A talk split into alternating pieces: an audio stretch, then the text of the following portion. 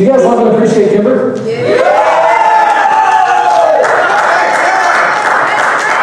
If Kimber, if Kimber has blessed, encouraged, enriched your life in any way uh, in the last six months, can you get really loud? All right, all right. Without any further ado,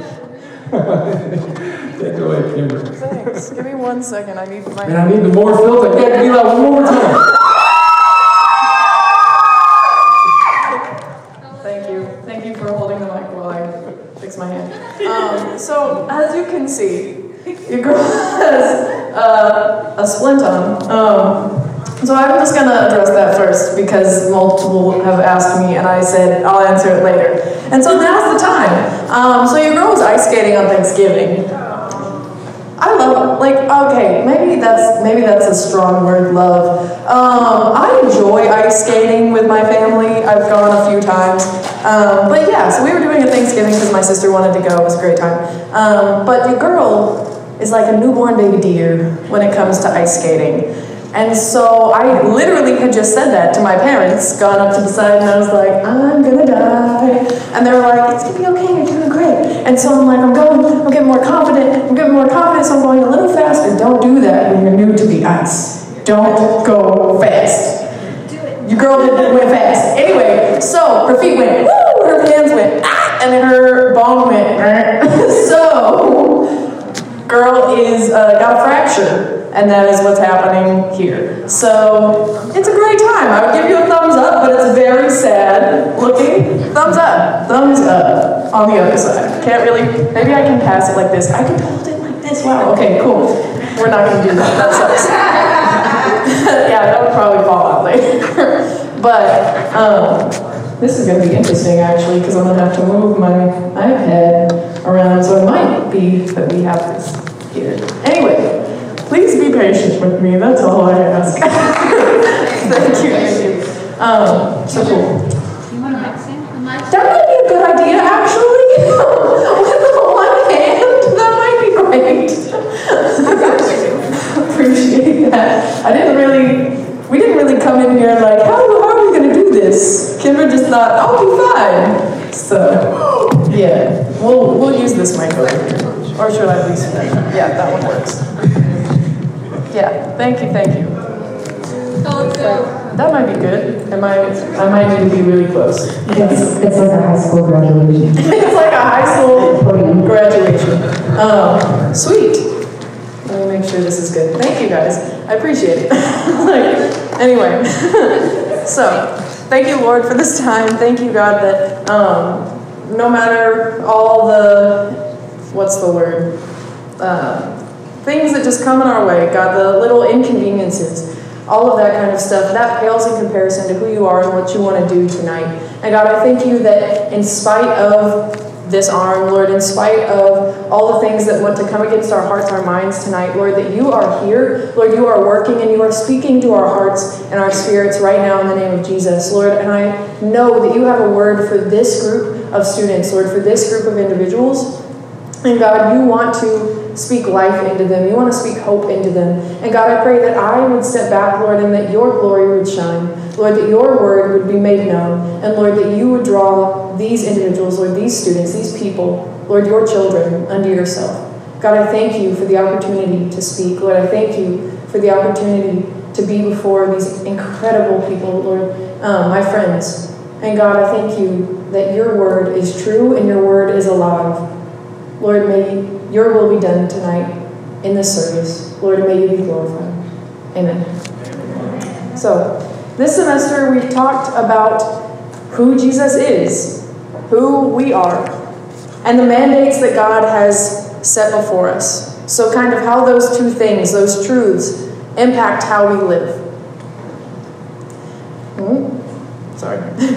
Everything we've learned and talked about has been so, so good. From bringing students to, from belonging to belief, learning that Jesus is gentle and lowly, being called to reach the nations and being sent out into our own neighborhoods to touch the people in our own lives.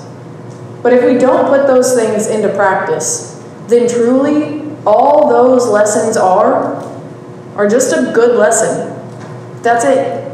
They were just a good word that was spoken on a Wednesday night.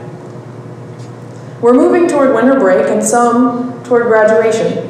And I want to ask you guys what have you learned? What have you implemented? Where is your heart? Or better, what's in your heart? So, in my 25 years, I have learned many a lesson, many a lesson, many a lesson, many a lesson. My dad is an everything is a teachable moment kind of guy. There's your there's your call out, Dad. Whenever you listen to this later. Um, not not gonna lie, you guys. After the, I fractured this on Thursday, we are driving back on Friday, and he was just like, "You should you should try to like have like a, a like a little thing in your in your message about like your hand and connect it to what you want to do." And I'm like, "Dad, that's not gonna work." So here it is. Here it is, Dad. That's for you. Um, everything is a teachable moment. A broken wrist is a teachable moment. Everything is a teachable moment. On top of that, I spent 18 and a half years in school. You guys can figure that out. Um, plus a year in an internship. Lessons on lessons on lessons on lessons.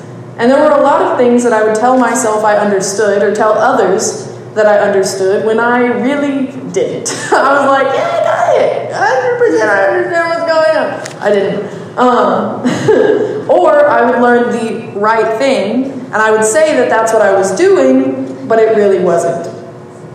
One of my not so proud moments to look back on, sorry, this is still funny, um, was when I was in band class in middle school. So I don't know how many of you have been in band. I know one currently, a few currently are, yeah. How many of you have been in band in your life? Um, but our teacher, Mr. Geiger, had us fill out practice sheets every week. We had to prove that we practiced. Um, and I want to say it was maybe like 10 hours a week, something like that. We had to like jot it down, count the hours. And honestly, you guys, I hated it so much. I hated it so much. I was that kid, I played the clarinet, and like there's like four different pieces to the clarinet, and I take like the top two, and whenever you do, it's just like the reed and this little neck thing, and whenever you blow into that, it makes this high pitch. And I would do that forever, and my mom hated it because that's all I wanted to do. I didn't want to actually like play scales and like anyway, all that kind of stuff. I was just like in my room forever. it was a great time. I hated practicing, but I loved annoying my family. So. So, uh, but I had to fill out this practice sheet. I had to fill it out. I had to put the hours in so what did I do? I filled it out. I put that I practice two hours every day. So if you're listening, Mr. Geiger, I lied. I'm sorry. what is dumb, and I hope I can say that. What is dumb though is that I wished that I was first chair. So if you don't know what first chair is, um, if you weren't like a band person, it was generally given to like the person who's like, it was like a place of honor kind of, but it was also given to like the person, and you can correct me if I'm wrong, um, but it was like the person who was like the most experienced or like is the most qualified or like wants anyway being honored or different things like that. So um, traditionally, and I was so angry because I was not first chair, and I was just like, why can't I be first chair? But I had not actually practiced, and I'm sure Mr. Geiger knew. Mr. Geiger was not dumb, he was not stupid. My pride said that I was better. I thought that I was better.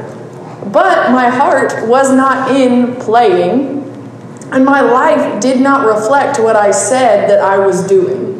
And people could tell. How many times in our lives have we said one thing and done something totally different? How many times have we said and done sometimes not the same thing? It's a different sentence. I promise you that. How many times have we said and done something, but we weren't happy about it? We weren't willing, and our hearts weren't in it. Maybe it was something like not practicing scales or songs when you were supposed to and you said you did. Maybe it was telling your parents that you did a chore when you hadn't yet. you're like, yeah, I definitely remember. And they're like, on our way home, and you're like, crap, I did not do that. Maybe it was telling your account- accountability partner or your friend that you had read your Bible. You'd block that website. You did that assignment. Or you stopped messaging that girl or guy when in reality you didn't.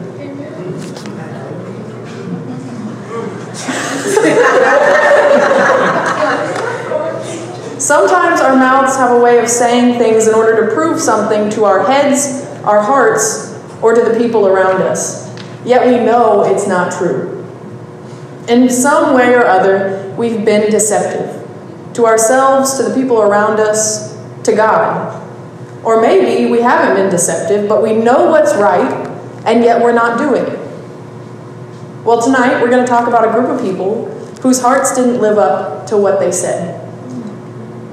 In Jeremiah, we see a long history of disobedience being addressed and punished. God called Jeremiah when he was just a youth to speak to the people of Israel and act as his mouthpiece. And when I say long history of disobedience, I mean a long history of disobedience. Imagine years and years of disobedience toward God. Judge after judge after judge leading the people, and the people rejecting God them calling them to righteousness, and them still rejecting God. King after king after king, and the people rejecting God. Only a few kings in the history of Israel truly walked and obeyed, all walked with and obeyed the Lord. Yet the people continued to live in sin. Jeremiah was called to warn the people before it was too late. God had given them chance after chance after chance, and he was letting them know that they had another chance to follow him. But if they didn't, then they would be sent as exiles into a foreign land. And unfortunately, we can see in history, spoiler alert, they didn't listen. So in Jeremiah 9 7 through 9, it says, Therefore, thus says the Lord of hosts Behold, I will refine them and test them, for what else can I do because of my people? Their tongue is a deadly arrow, it speaks deceitfully. With his mouth, each speaks peace to his neighbor, but in his heart, he plans an ambush for him. Shall I not punish them for these things? declares the Lord, and I shall not avenge myself on a nation such as this? And shall I not avenge myself on a nation such as this?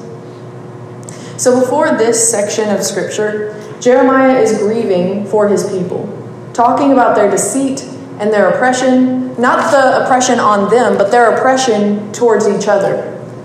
And God's answer I will refine and test them. God sees the deceit and hypocrisy of the people. He sees their hearts, the inner workings of who they are and what that means. And He says that He will refine and test them. He saw that they held deceit and hatred for their neighbors. They would say one thing, flattering and speaking peace to their neighbors, but secretly har- harboring ill will and hatred. So God was going to refine and test them. He wanted to root this evil out of his people because evil can have no place with God. God can have no place with evil. Now, right now it feels a little heavy, but let me remind you that this is people who said they would follow the Lord, yet they lived out rebellion for hundreds of years. They made covenants and promises to God and they broke every single one. Yet, how often do we do the same thing? How often do we say kind things to someone's face? Yet in our hearts, we truly don't like them, we think poorly of them, or we share things about them that are not our business to share.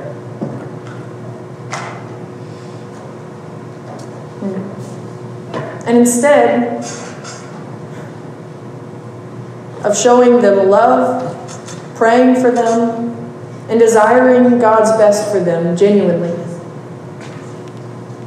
How often do we promise something or say we'll do something and not follow through or avoid the responsibility that we've agreed to? What is in our hearts? Jeremiah 9 23 through 24 says, Thus says the Lord. Let not the wise man boast in his wisdom. Let not the mighty man boast in his might. Let not the rich man boast in his riches, but let him who boasts boast in this, that he understands and knows me. That I am the Lord who practices steadfast love, justice, and righteousness in the earth. For in these things I delight, declares the Lord.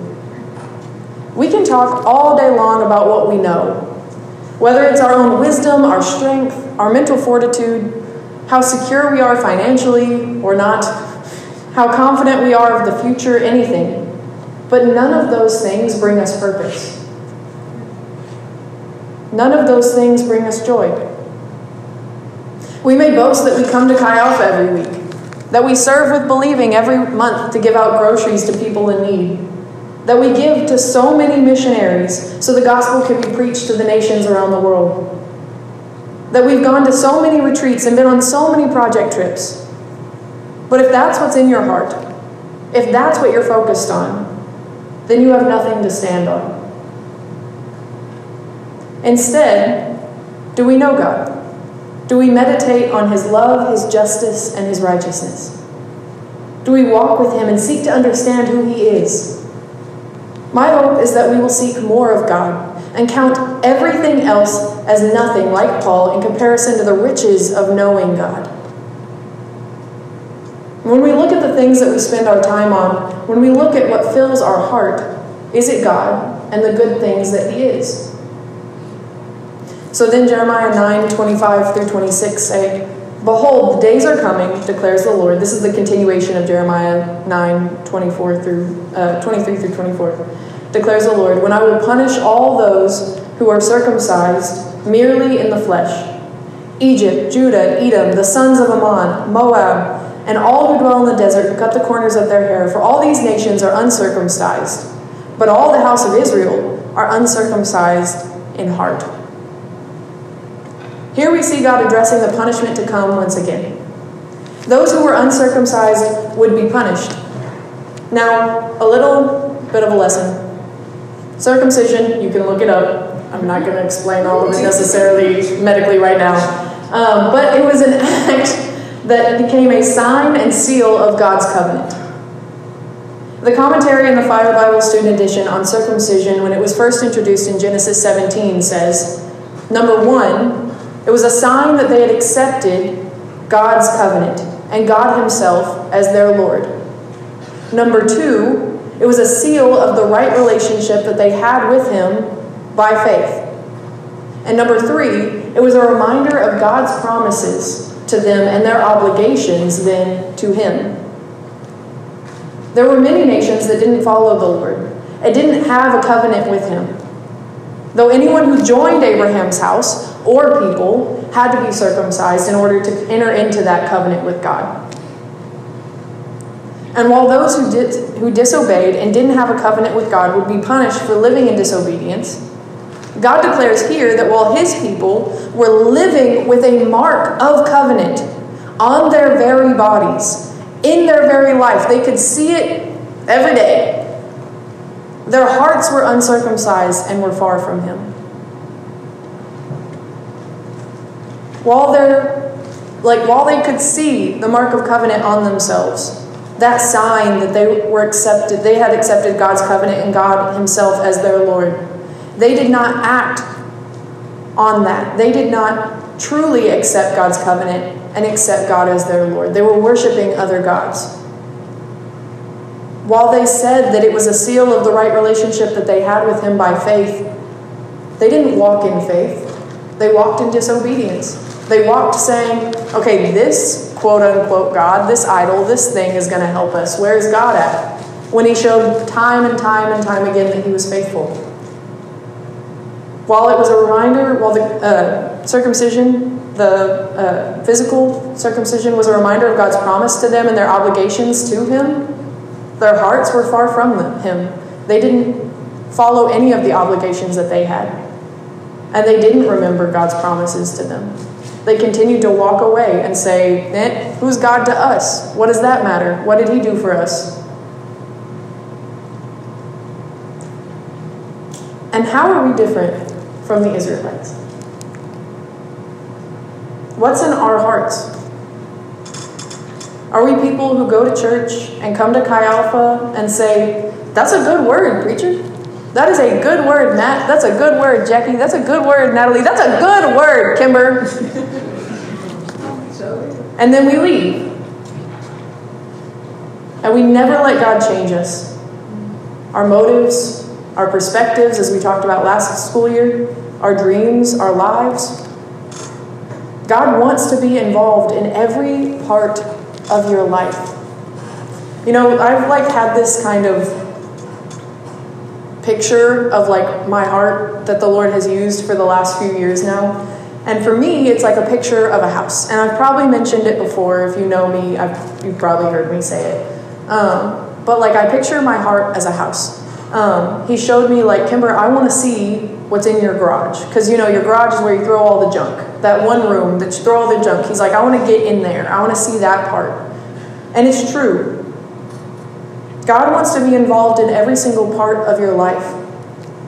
And in viewing my life as a house, I was like, okay, what are the parts that I have tidy? What's are the part of my what are the parts of my heart that I say these are welcome for acceptable company? People can come, they can sit in my living room, it's nice and pretty in there. This part of my heart, I'm absolutely ready to have the Lord see.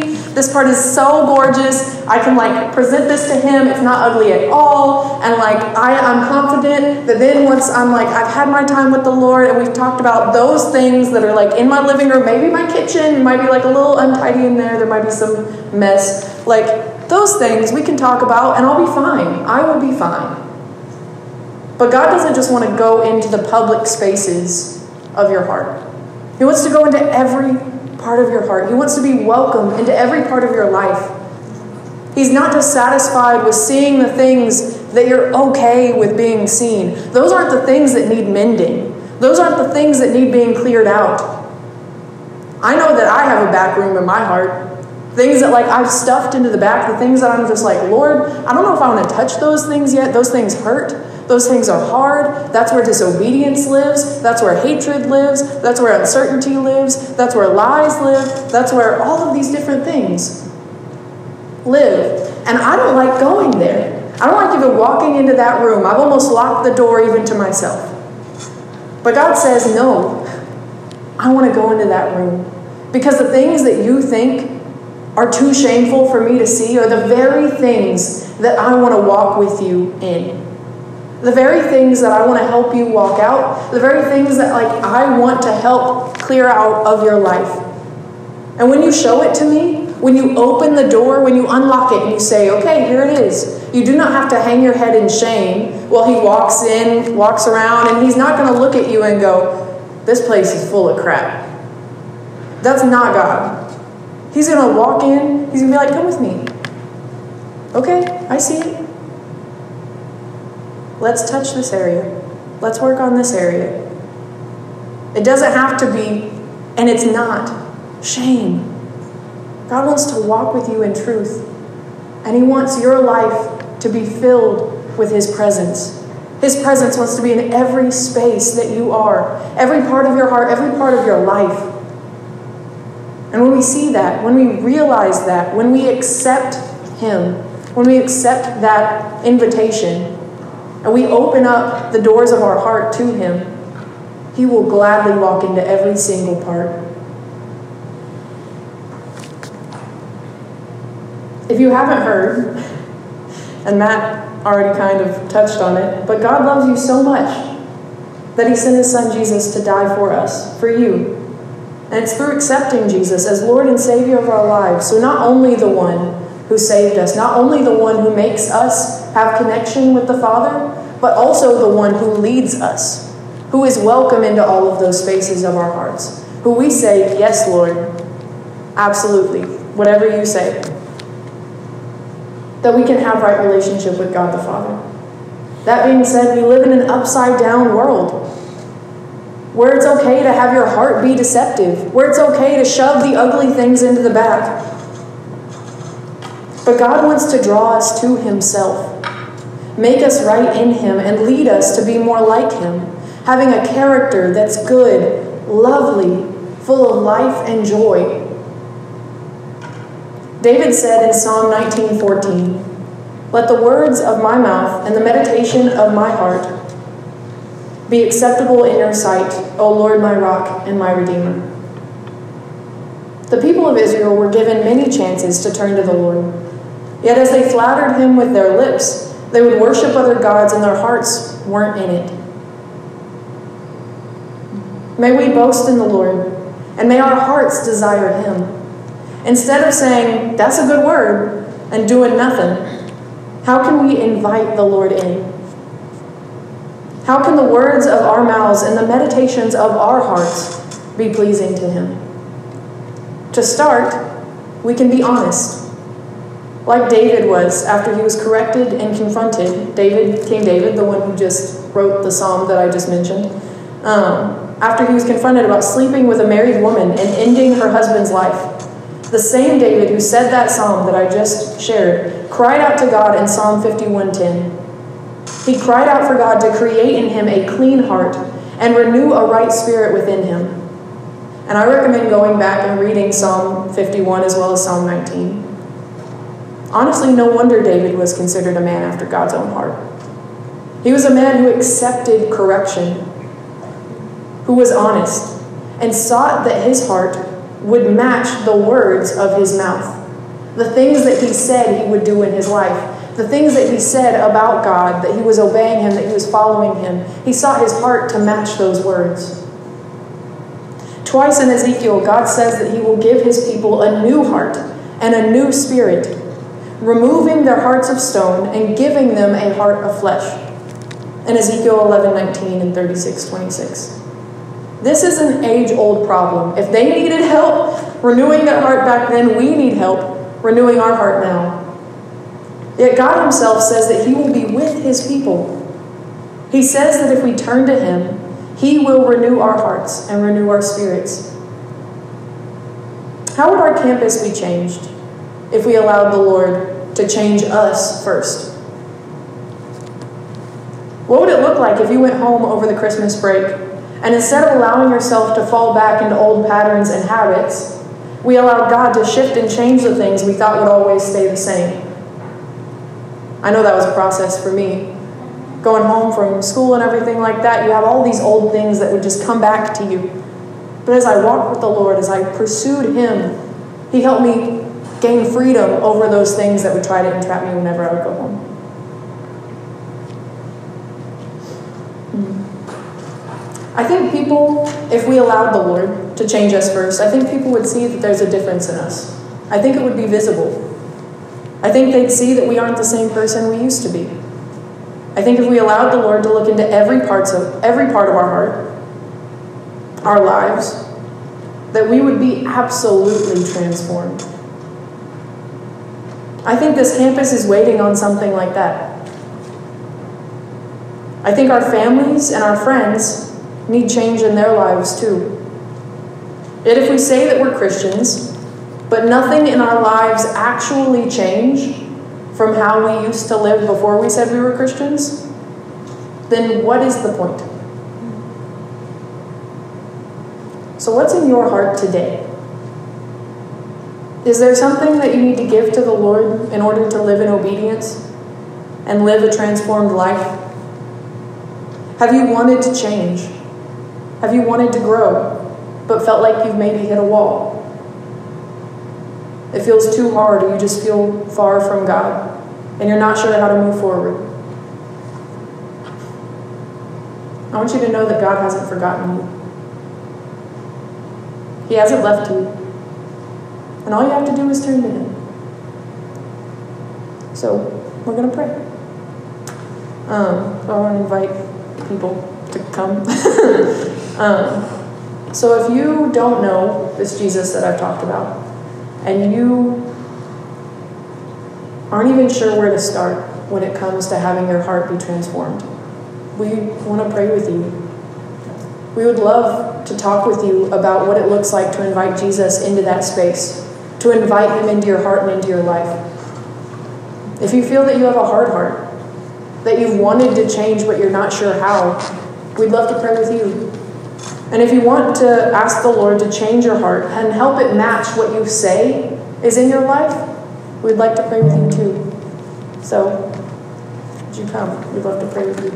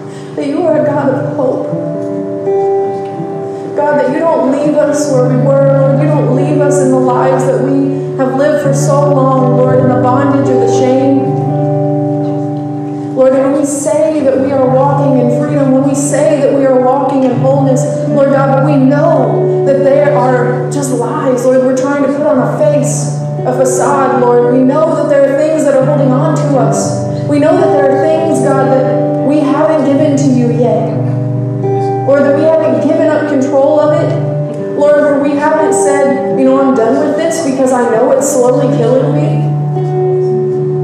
Lord, would we allow you to come into our lives? Lord, to come into those spaces, to come into our hearts, Lord Jesus, and cut those things out. Lord, you don't come at us with shame. Lord, that is a lie of the enemy and tactic that has stopped us from walking in freedom for so long.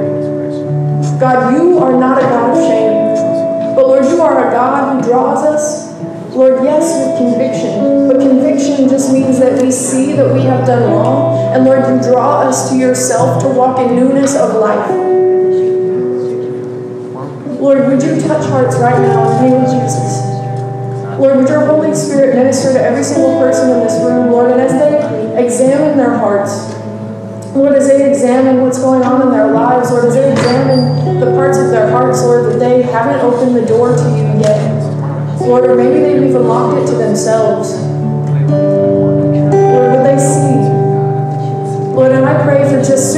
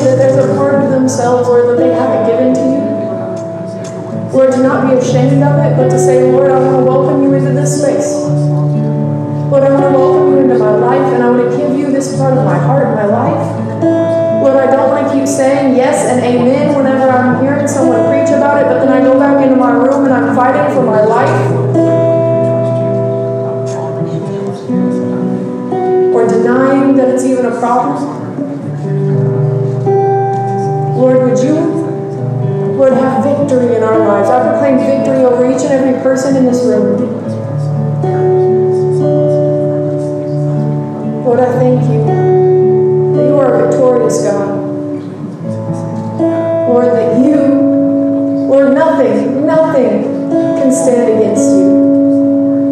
Lord, you are victorious, you are mighty, you are holy, and you are good. Lord, you have good things for us.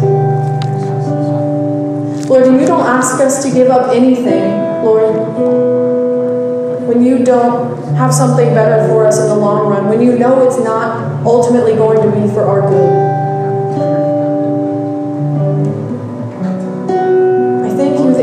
Father. You're a good God. Lord, you see our lives. Lord, you see what we need. Lord, you see our hearts.